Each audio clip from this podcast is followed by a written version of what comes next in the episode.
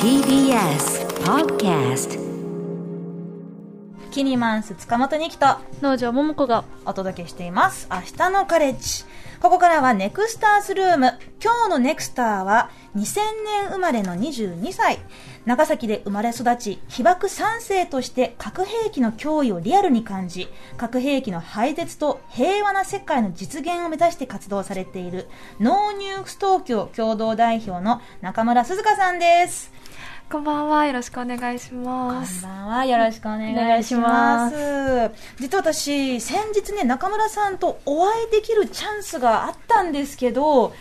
台風でね、そうなんですの、まあ、ちょっと長崎に、実は私が、あの、国際平和映像祭っていうところで通訳したときに、中村さんそこで登壇される予定だったんですよね。はいだけどちょっと台風でフライトが出なくなっちゃって、はいで、まあ、リモート参加だったんですけれど、ええ私は、あの、会場にいたんですけどね、こうやって、あの、やっとリアルでお会いできるのとても嬉しいです。あこちらこそですうん、長崎はあの地元なんですよね。はいそうです長崎で生まれましたはい。で、まあ、先ほどもプロフィールにありましたけれど、えーご自身被爆3世ということですが、はいまずそれについて少しお話ししていただけますか？。はいいあの私の母方の祖母が被爆者で、ん。あの入試被爆をしています。はい。ただあの祖母からそういった話っていうのはあまり聞いたことはなくて、うん。クラスの中にも被爆3世4世っていう子は結構多くいるので、はい。自分自身のこうアイデンティティとして被爆3世っていうことを強く意識したことは実はそんなになかったんですよね。なんかこう東京に出てきてこうやって、あのお話しする機会をいただく時に被爆3世ですか？っていうふうに聞かれてあそうですっていうふうに言うとこうプロフィールにあの書かれたりとかしてあ私被爆3世として発言結構求められてるんだみたいなことを認識することは増えた気がします、はい。いつ頃から、もうお幼い頃から、あの、おばあ様がその入試被爆されたということはご存知だったんですか？多分小学生ぐらいの時にあの知ったと思います。母から言われて、うん。実は被爆3世なんだよって言われて。でも同級生にも多くいたしそんなにあ私もなんだぐらいの受け止め方だったと思います、特別な、その、なんていうのかな、まあ、その、レッテルっていうか、肩書きのように感じたことではなかった？そうですね。健康上も特に問題はなかったのでそんなに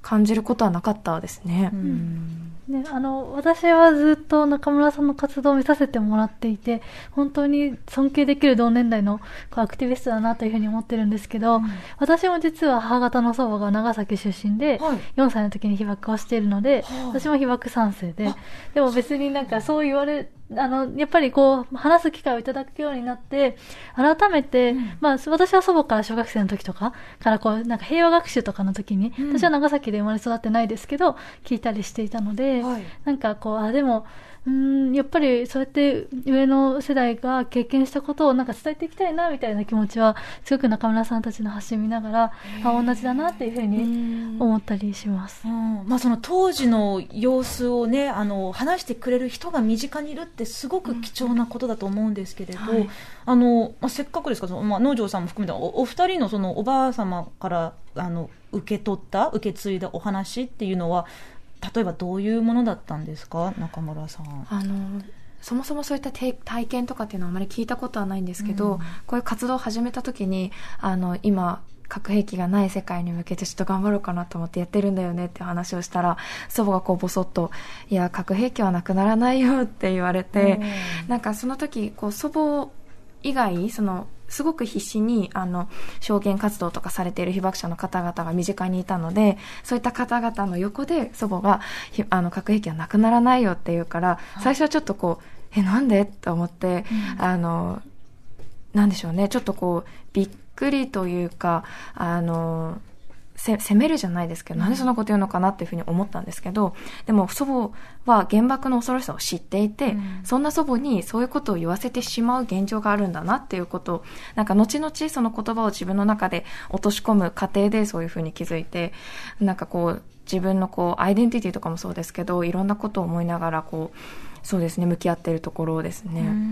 農場さんの場合はいかがですか？そうですね。やはりなんか私がすごくあの印象に残っているのは、まあ、こう学校とかで習う被爆体験っていうのはその1945年の8月の話として習うけれども、うん、祖母の人生の中でこう結婚だったり子供を持つっていうタイミングだったり、はい、いろんなタイミングでこう自分が被爆をして、まあ、その後あの長崎を出ているっていうところであのついてきているっていうことは、うん、なんかこう学校の授業だけだと知らなかったなっていうふうに思うしそれは祖父母だけじゃなくていろんな被爆者の方の証言してくださる話を聞いて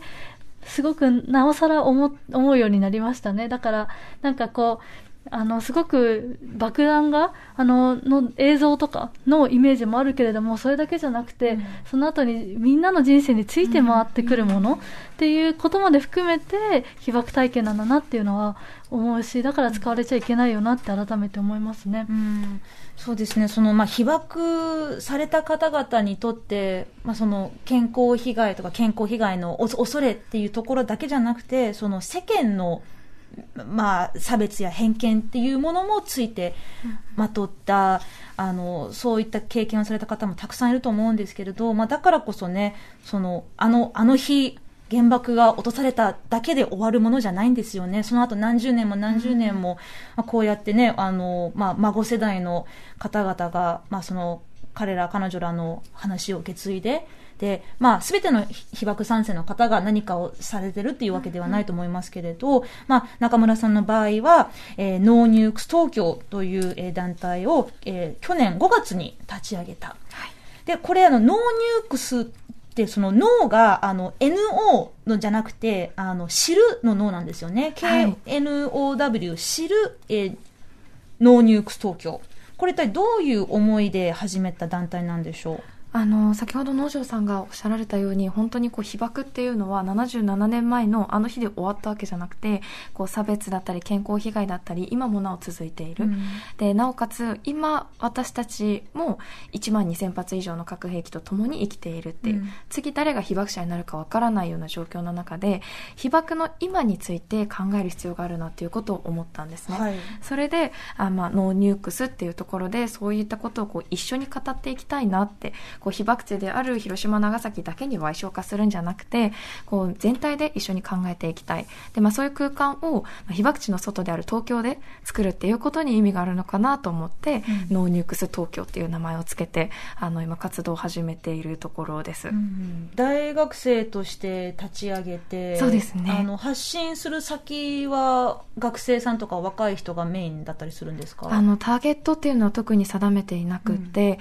うん、あのそれもそうですけど、こう、ノーニューっていうところで、あの、意味も込めていて、この活動を持続的に継続していく。あの、どうしてもこう、学生がボランティアで活動していると卒業とか就職とか、うん、もしかしたら農場さんの周りでもそういう方たくさんいらっしゃったかもしれないですけどそういったことを機にこう活動から離れざるを得ない人たち、うんうん、本当はもっともっと声を上げていきたいんだけれども自分の生活なりわいっていうのもしっかりとあの保っていかないといけないので離れざるを得なかった、うんはい、でそこをこう職業にすることでそれを乗り越えていきたい。より長期的に問題に関わっていきたいなと思って、うん、はい KNOW NUKES 東京で今活動をしていますます。やっぱりこういうその平和活動だったり政治活動っていうものはなんかその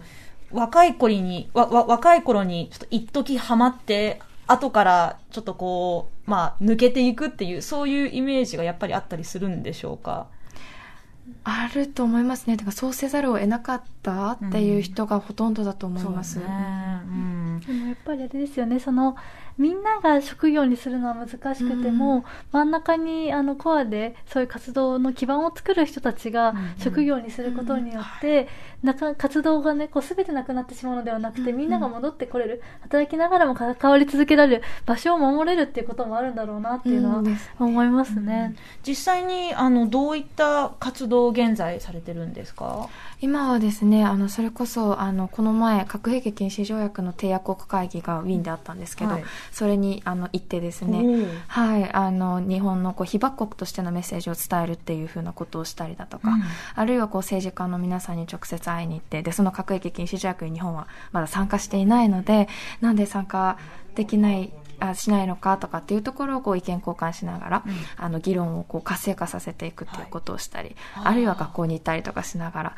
はい、活動をしています。はい。まあちょっと、このね、今おっしゃった核兵器禁止条約、日本が批准してないというところもちょっとぜひ聞かせてほしいんですけれど、じゃあもう今はどんどんもう日本国内だけではなく海外にも、あの、積極的に出ていかれて、いろんな人たちと意見交換されてると思うんですけれど、実際どうでしたか？オーストリア、えっ、と、えーウィーンですよね、はい。ウィーンの締約国会議、どんな場所だったんでしょう？まあ、その核兵器禁止条約にこう締結している国が集まる会議ということで、うん。基本的には核兵器を禁止すべきだっていう国が集まっているっていうこともあってこう会場の熱気がすごかったんですね。うん。で、まあ、2月にこうウクライナ侵攻が始まって核兵器が使われるかもしれないっていう状況にこう生まれて初めて直面して、かなりこう自分のこう気分的に気持ち的にも下がってしまってあ核兵器ってなくならないのかもしれない平和って難しいんだなってことを思っていて6月にこの締約国会議の場に行った時に本当に世界中の国々がもう核兵器をなくそうって言って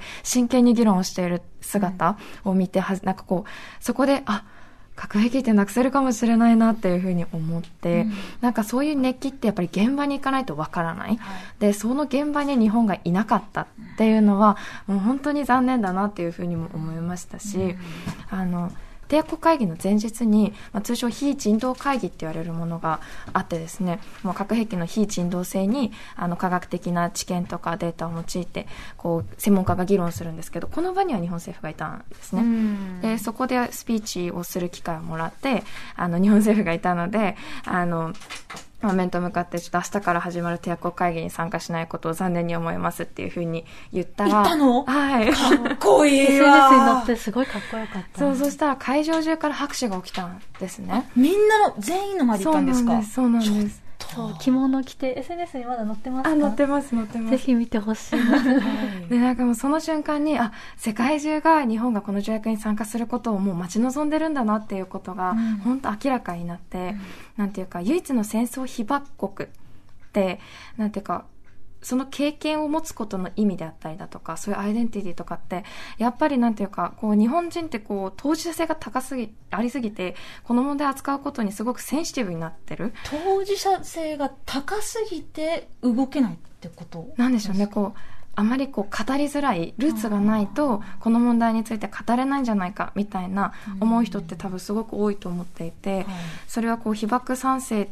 だと、被爆賛成だからこういう活動をしているっていうとみんな納得するんですよ、すぐ。はい。でむしろそれ逆を言うと被爆賛成とかじゃなかったらこの活動をしていることに対してすぐ納得してもらえないっていう現状もあって、なんていうかその当事者性があるからこそ語りにくい難しさとかっていうのはあると思うんですよ。ね。それっておそらく世界から見たらすごい不思議な話でだってその日本っていうのが世界で唯一原爆投下を体験した国じゃないですか。だからおそらくその世界から見るといや日本人みんな当事者じゃないっていうふうに思われてる部分もあると思うんですよ、はい。でも今の中村さんの話すごい興味深いんですけど、まあ、その日本国内でもまあ当事者性というかなんでしょうね、まあ、安易に語ってはいけない、うんうん。あの当事者だとは言え言え言ってはいけないという、まあ、配慮があるのかなってちょっと想像するんですけれど。でもそこでね、なかなかこう、前、前進するための議論ができていないっていうのは、おかしな話なのかなってちょっと思いますね。ですね。そう、なんか日本と同じように核の傘に入る国々、うんなんかドイツとかオランダとかノルウェーとかはその会議に参加してたんですよね。で、そういった国々って、まあ、この条約に今のところ参加はできないっていうふうに明言しつつも、今条約が抱えている課題であったりだとか、あるいはその NPT8 月にあったもう一つ別の条約ですけど、この二つの条約の補完性ということが言われていて、そっちの会議にこの核兵器禁止条約で話し合われたことを持っていってるんですよね、トピックとして、あの、問題提起として。なんかそういう橋渡し役を他の国々は担っていて、で、そういったことをこう、日本っていうのは、こう、自らそういった放棄してしまっているっていうところは非常に問題だと思いますね。そうですよね。なんかオブザーブ参加くらいしてほしいなっていうのは思ってましたよね。それぐらいはっていうところですよね。ねえでもこういう話をその、まあ、ウィーンの締約国会議で、まあ、そのされてで日本政府にも物を申されて、であの実際にいろんな人たちと交流を深めるきっかけもあ機会もあったんですか？ああ、すごくありましたね。なんかすごいこう、あの核兵器禁止条約ってあの特徴の一つとして市民がたくさん参加できるんですよ、はい。だから会議場にフェンスとか柵とかは全くなくて、うん。目の前に座っている人がどっかの国の大使だったりだとかで休み時間に話しかけに行ったりとかも全然できるんですよね、はい。で会場はもう半分半分ぐらいでした。大使と市民とでみんな同じテーブルに座ること同ができる？じ会場で座ってるんですよね、はい。だからそれは面白いと思うんですけどそこでこういろんなネットワークができたりだとかして、みんなで核軍縮進めていこうねっていうそういう雰囲気でした、うんそういう雰囲気を日本に持ち帰ってお話をされてで何かこうなんでしょうね。こうももっと日本もやっていきましょう巻き込んでいきましょうって感じになれたと思います？それはまさに私たちの役割かなっていうふうに思っていて、うん。あのそこでこうなんでしょうね。不思議なんですけど海外に行く海外の人たちの方が自分たちのこう今のラインでこの問題を考えるので当事者性があって、うん。この問題をもっとカジュアルになんていうか話すんですよね。でそういった雰囲気って日本に持ち込むべきだなと思って、そういったイベントをこう作ろうと思って今頑張っているところですなんか私はねあの被爆賛成でもないまあいいある意味非当事者っていう立場を取ることもできるあの立場なんですけれどでもその今おっしゃってたその、まあ、当事性が強すぎて、なかなか議論がでできづらいっていうところはもしかしたらそのおばあ様がねおっしゃってたもう原爆あの原あの核核を止めることなんてできない、なくすことなんてできないっておっしゃってたのはおそらくもうおばあ様しか知らない経験の無力感とか失望とか絶望とか、そういったことがもしかしたら言わせたのかなって想像すると、本当にねもうあの私たちはもう写真とか映像とか、まあ、子供の頃は絵本とかねあの、まあ、裸足の弦とかさなんか漫画でも読んだり、まあ、知識としては理解できたけれど実際に経験しないとわからないぐらいの地獄を見た方もたくさんいると思うんですよ。でもそれでも中村さんたちのようにあのそのまあまあ、当当事者、まあ、ある意味当事者、ある意味あの戦争を知らない人たちでこう今後あの変えていきたいこととか広めていきたいことってどんなことですか？そうですね、もう本当、ロシアがこう核兵器の使用を示唆しているっていう、なんか、すごい緊張感が高まっているので、こう安全保障をもっと強化していかないといけないとか、そういう議論があのたくさん出てますけど、ただこう歴史を見てみると、あの冷戦の時とか、一番ピークで7万発まで核兵器って増えたことがあって、でそこから80年代後半、90年代とかけて、核兵器の数ってぐーんと減って、3万発近くまで減らすことができたんですね。で今1万2000発ちょっと700 1万2720かなこの前出たあの発表ではそこまで今減らすことができたので物理的には今後あと10年で核を全部なくすっていうことはできないことはないんですよ。うん。だからなんていうか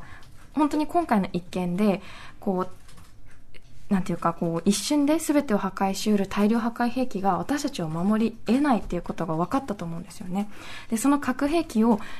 なくすつまり核兵器の終わりを選ぶか地球私たちの終わりを選ぶかっていうのは本当私たちの選択次第だなっていうふうに思っていて、こう環境問題とかと違って自分たちの手でなくすことができるので、うん、本当この問題はもうとっとと 解決してしまって、環境問題とかもう別のもう今山積みですからそちらの問題に早く着手していきたいなっていうふうにそういう機運を一緒に高めていきたいなと思いますね。一般市民も本当にあの政治家と同じレベルで参加できる会議があるって素晴らしいですよね。うん本当にそうですね、しかもやっぱり本当はね被爆者の方が生きてる間に、うん。あの核がない世界を作れたらなというふうに思うけれども、まあもうね現状かなり被爆者被爆を経験した方は減ってきている中でじゃあいなくねなかなかこういなくなった後でも私たちは生きていくわけで、その世界の中でどういうふうにできるのかっていうところは本当になんかかかってね私たちがどうするのかにかかってるよなっていうふうに思いますね。うんまあね、こう、7万発あったものが今、1万ちょっと、1万2000ぽあのぐらいっていうのは、数としてはすごい減ってる。で、これは一つ、まあ、喜んでいいことだと思うんですけれど、